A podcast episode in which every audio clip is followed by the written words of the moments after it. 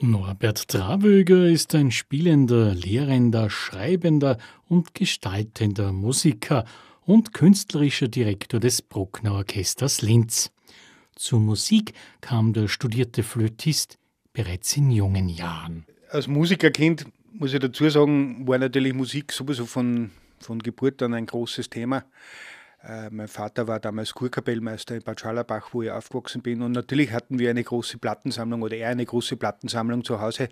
Und ich habe mich dann halt im Volksschulalter äh, durchgewühlt und bin im Alter von acht über die Bruckner vier gestoßen sozusagen. Und zwar ja damals auch ein spezieller Vorgang, sich eine Platte aufzulegen. Das kann man sich heute ja gar nicht mehr vorstellen, wie viel für bewusste Handlungen machen muss, um sozusagen Musik zu hören. Das ist fast schräg, wenn ich sozusagen als Erwachsener darüber nachdenke, aber es war ja wie die Entdeckung einer Höhle. Also es war für mich ein Erlebnis, unfassbar, dass es sowas gibt, und hat mich dermaßen zum Staunen gebracht, dass ich dann irgendwie wochenlang nur nur Bruckner gehört habe, auch Gewissenskonflikte gehabt habe, ob nicht Mozart mein Lieblingskomponist, weil das habe ich schon gewusst, dass das sozusagen der, der Weltmeister sozusagen ist in der österreichischen Musikgeschichte. Also durchaus so kindliche Gewissenskonflikte, ganz schräg. Aber letztendlich war das sozusagen das Wecken einer Leidenschaft, das Auffinden einer Höhle, die ich mein ganzes Leben lang äh, nicht mehr verlassen habe und wo quasi mein beruflicher Weg fast wie ein Karriereplan war, aber das hat sich einfach alles wirklich nur ergeben, es war nichts geplant, aber diese Leidenschaft von Bruckner begleitet mich jetzt fünfundvierzig Jahre.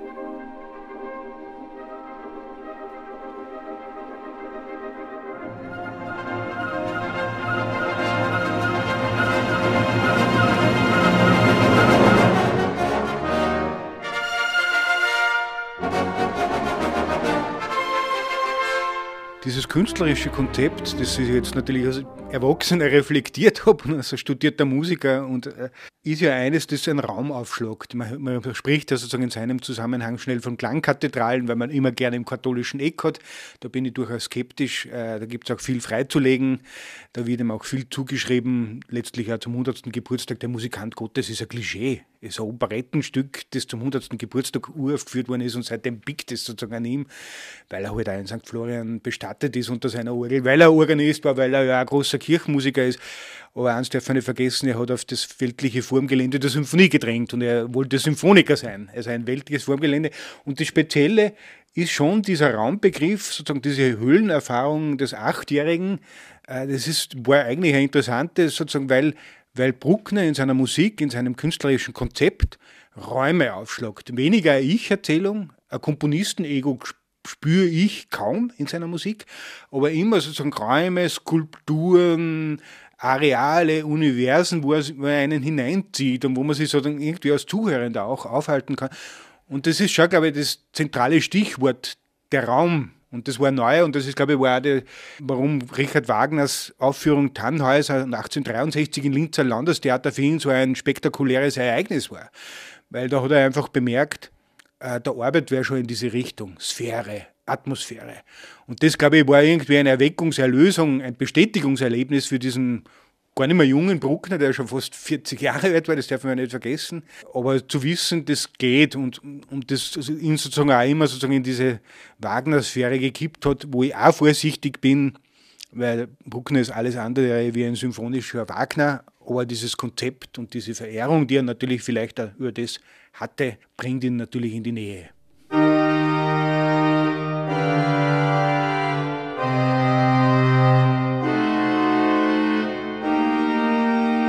Wir begegnen, es tropft was herein, es könnten Schritte sein, es ist ein Tremolo wie in der vierten, die Tremolo gibt es auch in anderen Symphonien, es ist ein Signal wie in der sechsten.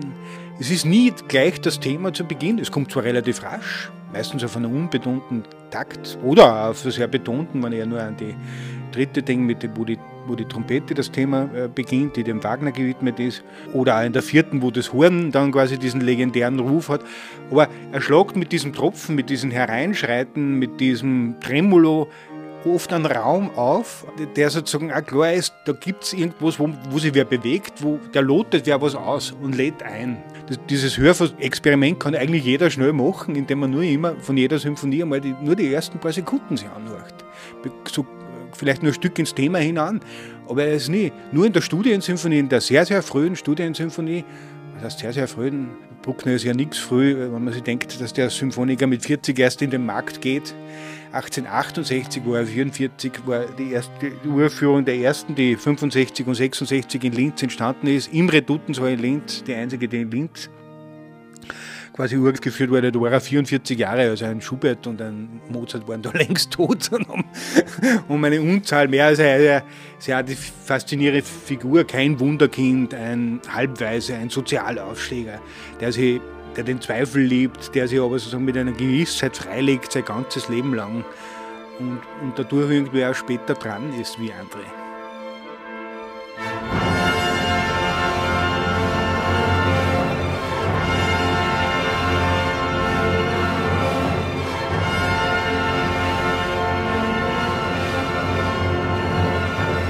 Ich sage immer, ich glaube, diese Bruckner-Erfahrung, wo sozusagen die Ergriffig, es ist ja nicht selbstverständlich, dass sich gleich jeder, um eine Erfahrung zu machen, sozusagen eine sechzig bis achtzig oder neunzig-minütige Symphonie begibt.